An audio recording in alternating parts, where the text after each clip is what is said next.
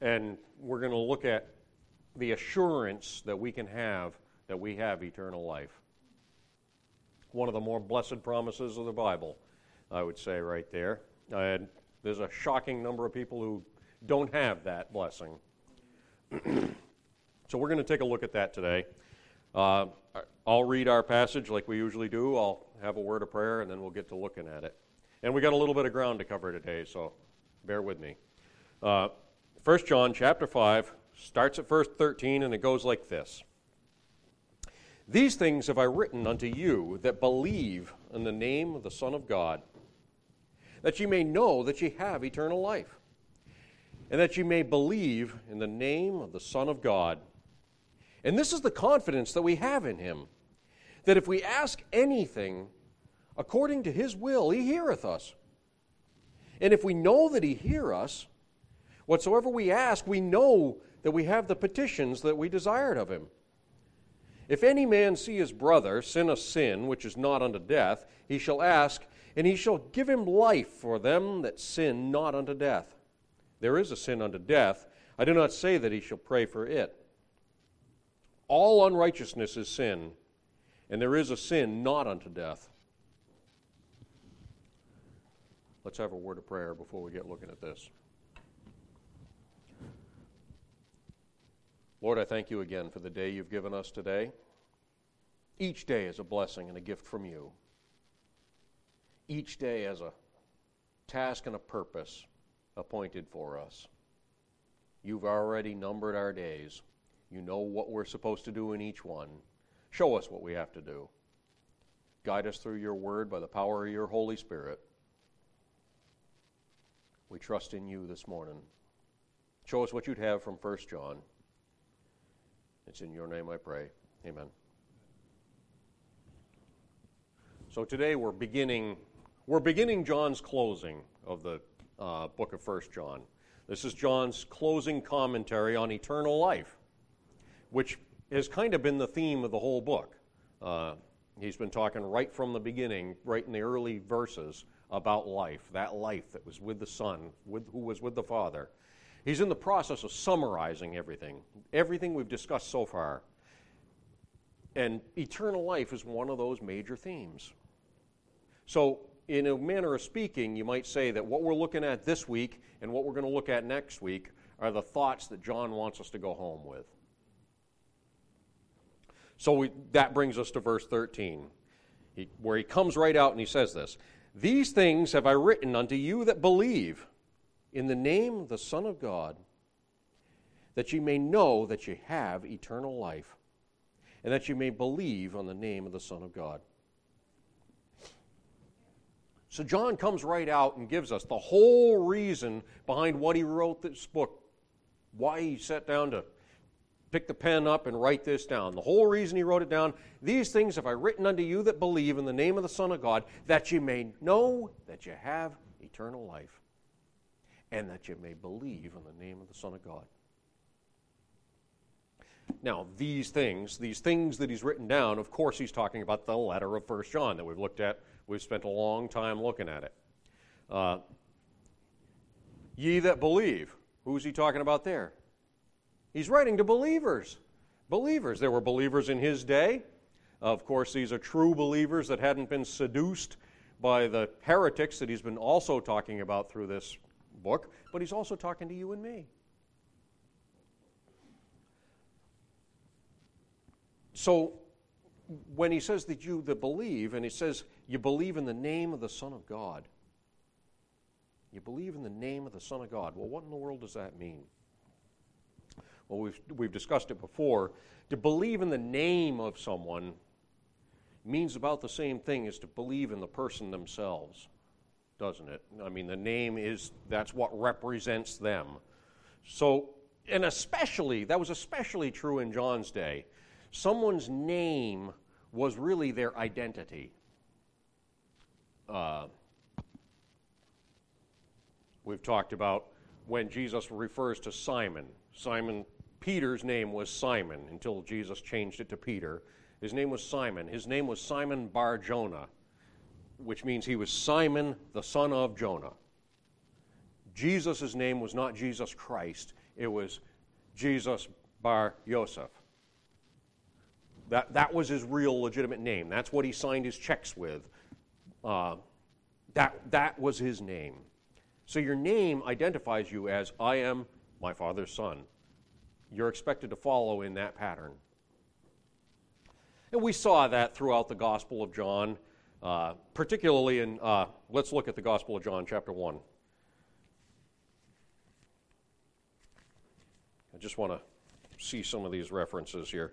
Uh, John chapter 1, verse 12.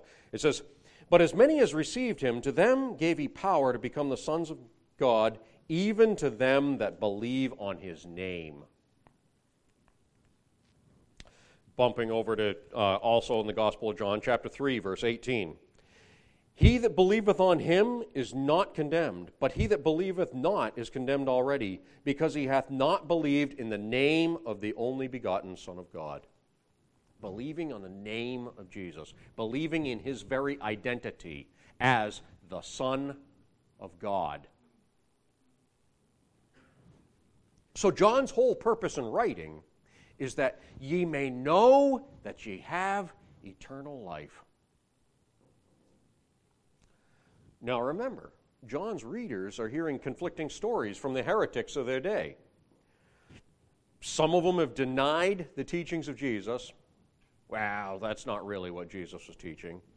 Some of them claimed that you could never really know that you're saved. Some of those heretics in John's day, that's what they were teaching. Some of them even claimed that they'd received special revelations from God through His Holy Spirit. So, John's readers, having heard these conflicting stories, they need to have some reassurance from John that they, they're following the right path. When you've got so many paths around you and they all conflict, how do I know that I'm on the right one? So that's what John that's why John's writing the book of First John.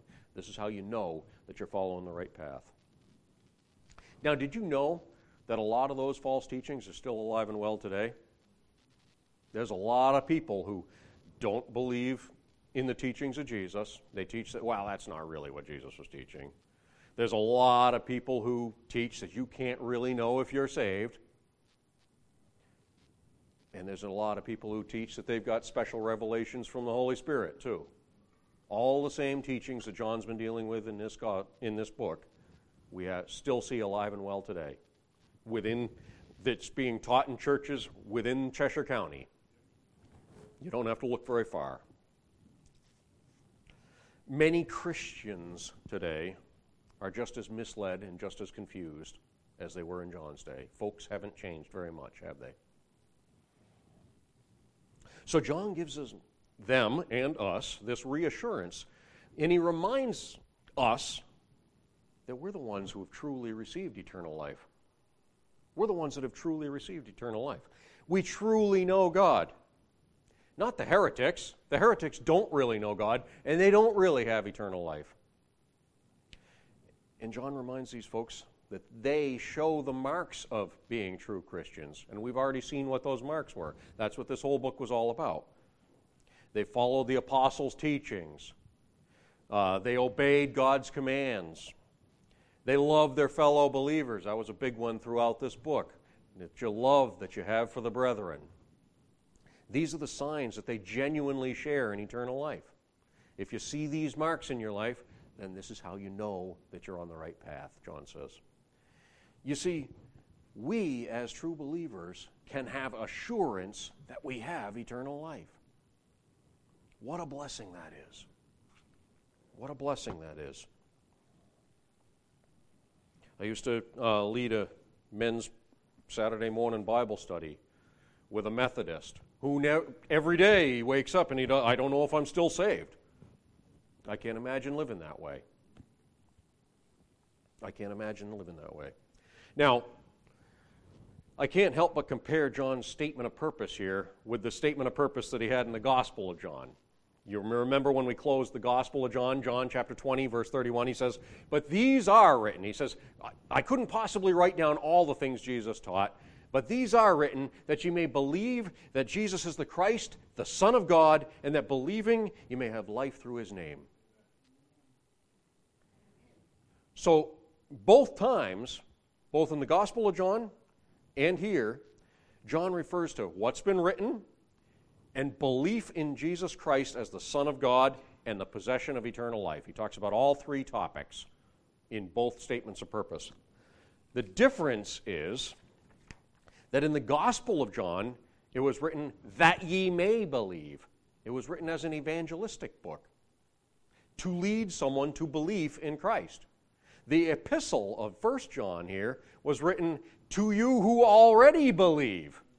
It's written to reassure those people who are already believers. He assumes that what you've read from the Gospel of John is now true in your life. Now you have believed in Jesus. Now I'm writing you 1 John, you see. I still find it fascinating that both the Gospel of John and the uh, letter of 1 John end on a similar note, don't they? Very similar note. They're meant to be two parts. So now let's move on. Now he's made his statement of purpose. Let's look at verses 14 and 15. And this is the confidence that we have in him that if we ask anything according to his will, he heareth us. And if we know that he hear us, whatsoever we ask, we know that we have the petitions that we desired of him. I have to look at verses 14 and 15 because they're really the same thought. It's really the same sentence. It should never have been broken into two verses. Uh, and, what's more, they're linked back to verse 13 uh, with the word and. It's unfortunate, but in some Bibles, the NIV is one, they drop out that linking word and. Uh, it's actually there. When you leave it off, it almost seems that John is uh, saying that he's starting a new thought. If you leave off the linking word, it's, well, and now we're changing to a different topic. And he's definitely not. When you leave the and in, you get the idea that John's saying that in addition to eternal life, believers can also experience confidence in their relationship with God, you see. And even more specifically, confidence in our prayer life. Do you have confidence in your prayer life? John is saying that in first here in 1 John verses 14 five, chapter 5 verses 14 and 15 we can have confidence in our prayer life. It's not like throwing something down a wishing well. We can have confidence when we pray. And this is the confidence that we have in Him that if we ask anything according to His will, He heareth us. Now, that reminds me again of the promise of answered prayer that Jesus made in the upper room. Let's look back at uh, Book of John, Gospel of John, chapter 16. They're in the upper room. Jesus is making promises. Uh, John chapter 16, verses 23 to 26. And in that day you shall ask me nothing. Verily, verily, I say unto you, whatsoever ye shall ask the Father in my name, he will give it you. Hitherto have ye asked nothing in my name. Ask, and ye shall receive, that your joy may be full. These things have I written unto you in Proverbs, but the time cometh when I shall no more speak unto you in Proverbs, and I shall show you plainly of the Father. In that day you shall ask in my name, and I, oh, I think I skipped a page. You shall ask in my name, and I say not unto you that I will pray the Father for you, for the Father himself loveth you, and because you have loved me and have believed that I came out from God, I came forth from the Father, and I am come into the world. Again, I leave the world and go to the Father. Jesus is making a promise that you and I, now that he's gone, can pray to the Father and have our prayers answered. We can have confidence in that based on our belief in Jesus Christ. Yes.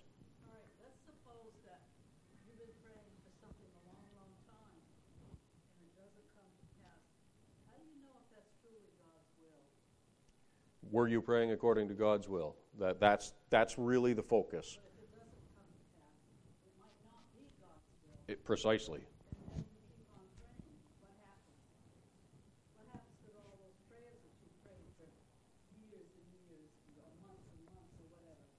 Well, it's uh, what John was just saying in the Gospel of John you, you have not because you ask amiss. Well, the, the focus is on God's will, not on our will. It doesn't matter how much your heart is in it, is it in God's will? That's where we're going right now. See, one of the focuses here also, we're talking about belief in the name of Jesus Christ as the basis of our faith and the confidence that we can have in eternal life based on that. Then, John, in the same thought, because we've got the connecting word and, talks about prayer. You know what that tells me? Prayer is also central to living faith. If we don't have a proper prayer life, then our e- eternal life and our faith in Christ is not complete. And there's a lot of people who are living on an incomplete life. They may be Christians, they may have confessed Christ, but they haven't got a proper prayer life, so their Christian life is incomplete. Now, I don't know if you've been keeping track. I'll get to you in a minute, brother. But this is the second mention in this letter where John talks about believers having confidence in prayer. This is the second time. Uh, the first time was in chapter 3. Let's back up to chapter 3 in case we've forgotten. We're talking about confidence in prayer. That's our main focus today.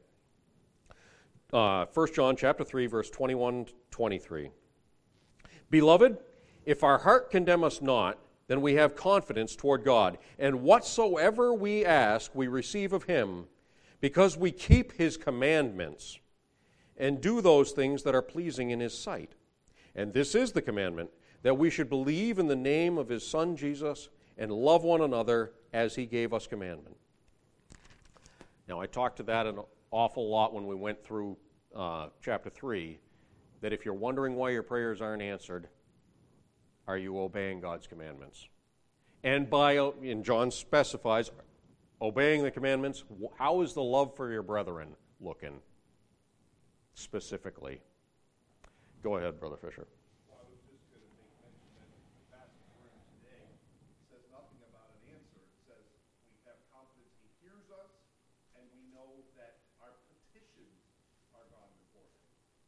That's yeah. The key to it is God always answers prayer. The issue is sometimes He answers no.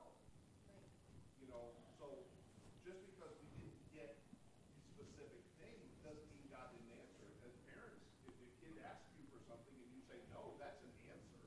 It just doesn't. It's not the answer that we necessarily wanted. So the confidence is that we know He heard our request, and we're confident that He is going to answer it. It just might be no, or it might be wait a while. Well, that's, that's also true. Uh, I don't want to steal my own thunder. Uh, but where we're going here today is it talks, the, the qualification, the only qualification that's given here today is praying in, his, in God's will. Our will is sometimes different than God's will. But as we follow God, our will will become more in line with God's will. And then we're going to see a more and more, progressively more powerful prayer life. Try it, and you'll find it to be true. Now, as I say, we've linked back to chapter 3, verses 21 to 23. And John's showing the confidence in prayer with pleasing God by doing what he's commanded. And here in chapter 5, our confidence comes from our assurance of eternal life. Because I know that I have eternal life, I am assured that God hears my prayers. And it's linked with our asking according to His will. So when we pray this way, according to His will, based on the firmness of my assurance that I have eternal life, then John assures us that God's going to hear our prayer. Now, the phrase to hear here doesn't just mean, oh yeah, I, I hear I hear Sister Marion praying right now. I hear it. Yep, there it is. No, the word to hear here means to give heed to. I am paying attention to you. That's what it literally means. And we get further confirmation that that's the case when we skip down to verse 15, which says, And if we know that he hear us, whatsoever we ask, we know that we have the petitions that we desired of him. We have that petition. When a believer asks God for something according to his will, he will hear us, he will pay attention to us, and we will receive it. When you have, I possess that petition, you will receive it, plain and simple. That is a very, very clear path to answered prayer, and it will work every time. It will work every time. If you're struggling with your prayer life, you better check the links in the chain. Now, prayer must be how do we know that we're praying according to God's will, not our own will? Well, the, our prayers must be based on what the Bible teaches. It has to be based on what the Bible teaches. The Bible is God's revelation of His will. If we base it on what He has revealed of His will, then we're not going to be far off. So the key there is to stay in His Word, to study it, to know exactly what His will is. And then you're going to be praying in His will, and then you're going to be praying according to the confidence of the eternal life that you have, and we're going to see results. Follow the links in the chain. Verse 16. If any man see his brother sin a sin which is not unto death, he shall ask, and he shall give him life for them that sin not unto death. There is a sin unto death. I do not say that he should pray for it. Now, John ratchets up the theme of prayer with a very specific example of praying for a believer who's fallen in sin. If any man see a brother sin a sin that's not unto death, he shall ask, and he shall give him life for them that sin not unto death. Now, there's a couple of observations I can make here. First of all, this is a sin that can be seen, right? It's not a secret sin. By the way, there's no such thing as a secret sin. People like to use that term. This is not one of those, and there's no such thing. I'm not going to get into that. This is not a hidden attitude. This is not a hidden attitude. This is something that anybody can see. There's a sin. When I see someone sin a sin, it's pretty obvious, right? Secondly, it says that he will give life. Now you could ask, as many people have, who is the he spoken of here? Is it the praying believer or is it God that gives life? A lot of people ask the question. I'm not going to quibble over it too much, and here's why. Even if you pray for me in my sin, and it gives me life in some way, that life ultimately comes from God, doesn't it?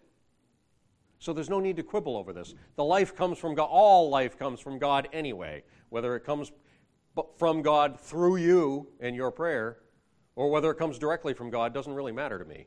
The life comes from God in the, in the long run anyway.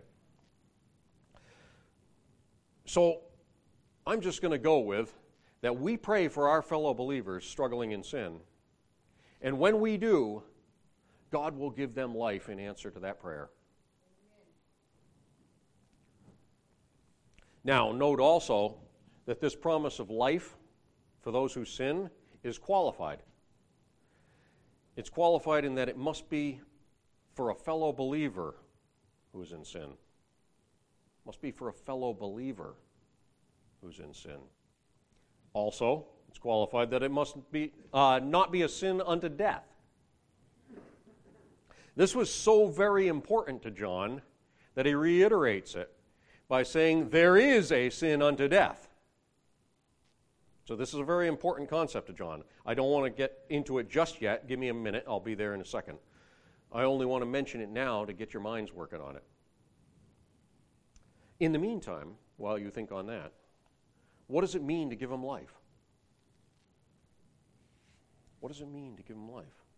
Well, throughout 1 John, we've seen life equated with one thing Jesus Christ Himself. Life is equal to Jesus Christ Himself. We've seen that throughout the book of 1 John. And that being the case, when John writes this, John, God is promising an extra dose of His power through Jesus Christ to help us motor through whatever that sin struggle might be. So, back up. We see a brother or sister with a, struggling with a sin that's open and we can all see it. We pray for them, and God promises to give a little bit of extra dose of His power through Christ to help them through their struggle. That's what John's saying here. And I hope you know that's true. Now, about this sin unto death. John tells us not to be bothering to pray for those people who have committed that sin. Don't bother praying for them. So, what is a mortal sin? What is a mortal sin? Now, different church groups speculate in different ways. The Catholics say that there's seven of them. There's seven mortal sins. And if you commit any one of them, forget it, there's no salvation for you. Uh, other churches will say that there's certain things you can do for which you'll lose your salvation. I spoke to you about my Methodist friend. Uh, the Bible's very clear that there's only one sin that leads to death. Only one sin that leads to death. And that's rejection of Christ and His gospel reject Christ and his gospel, that's a sin that leads to eternal death. John's also very clear that true believers cannot commit that sin. You're already saved. Now, the heretics of John's day had rejected that gospel. They had rejected the gospel of Christ by questioning it. They didn't believe in Christ, they didn't believe in his gospel. John says that they're to be left alone. Don't even pray for them. Don't even pray for them. Now, if they later come around to an interest in the gospel, well, then things change, don't they? Things have now changed. If someone's starting to show an interest in the things of the gospel, that's different. Well, now there's a different dynamic. Now we can pray for them. But don't waste your time with people who live a lifestyle of rejecting God's truth. That's what John's saying here. Don't waste your time praying for them. If they're living a lifestyle of rejecting God, rejecting His truth, don't waste your time. Now, this is not unheard of in God's Word either. Because I'm, I can see some of you raising eyebrows at this concept. This is not a foreign concept. It's uh, Three times it's mentioned in the book of Jeremiah. Let's go to the book of Jeremiah, walk our way through it. God told the prophet Jeremiah not to pray three times for the unrepentant people in Israel. Jeremiah chapter 7. Well, what do you mean? He's the prophet. Of course, the prophet's supposed to pray, right? God warns him not to pray for the unrepentant people. Jeremiah chapter 7, verses 16 to 18. Therefore, pray not thou for this people, neither lift up cry nor prayer for them, neither make intercession to me, for I will not hear thee. Seest thou not what they do in the cities of Judah and in the streets of Jerusalem? The children gather wood, and the fathers kindle a fire. The women knead the dough, make cakes to the queen of heaven, and pour out drink offerings unto other gods, that they may provoke me to anger. They're rejecting God, you see. God tells Jeremiah, Don't you dare pray for these people. Don't you dare pray for them. Skip over to chapter 11, verse 14. He's talking about Baal worshippers here. Therefore, pray not thou for this people, neither lift up a cry nor a prayer for them, for I will not hear them in the time that they cry unto me for their trouble. Skip over to chapter 14, verse 11.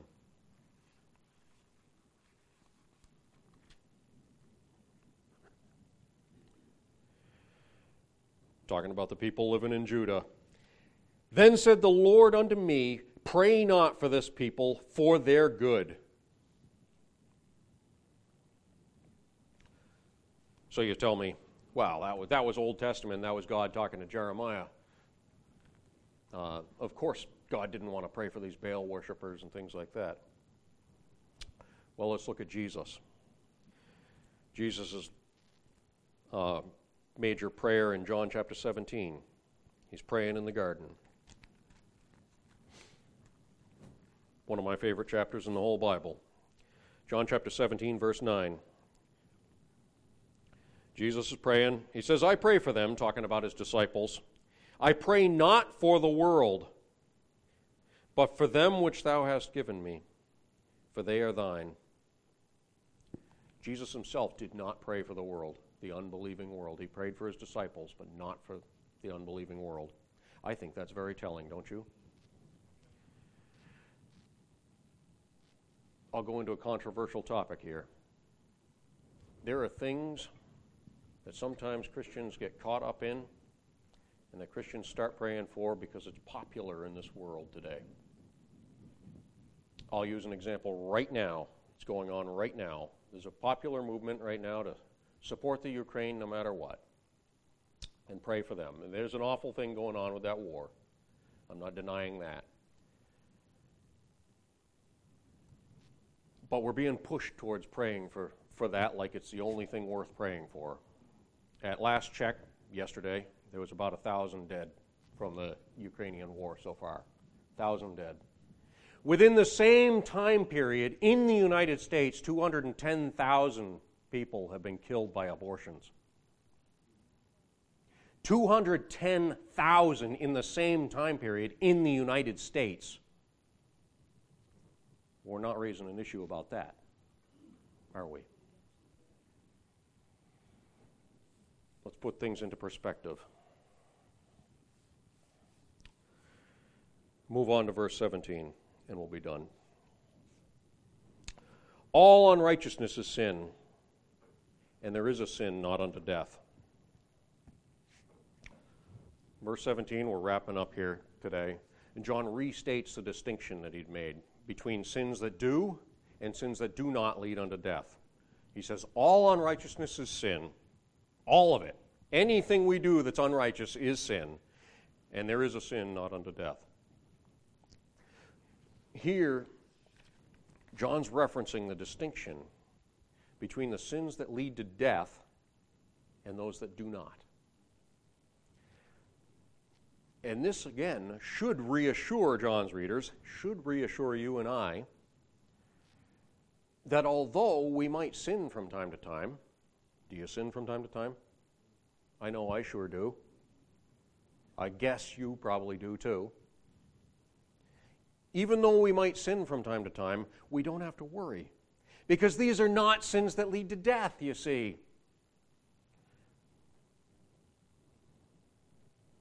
Christians should be proactive in praying for sin. We should definitely be proactive in praying for sin, both our own and for others. We've seen that already in our study here today.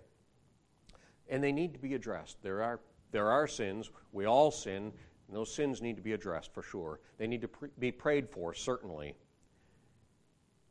But I'm not going to worry my soul over them because I know they're not unto death.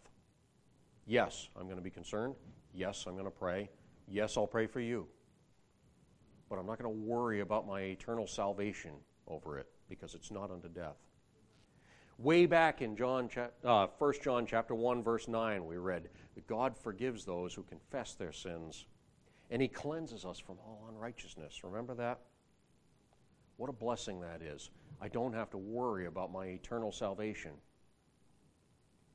I don't have to worry about my eternal salvation. What a blessing. Let's thank God for that blessing here this morning.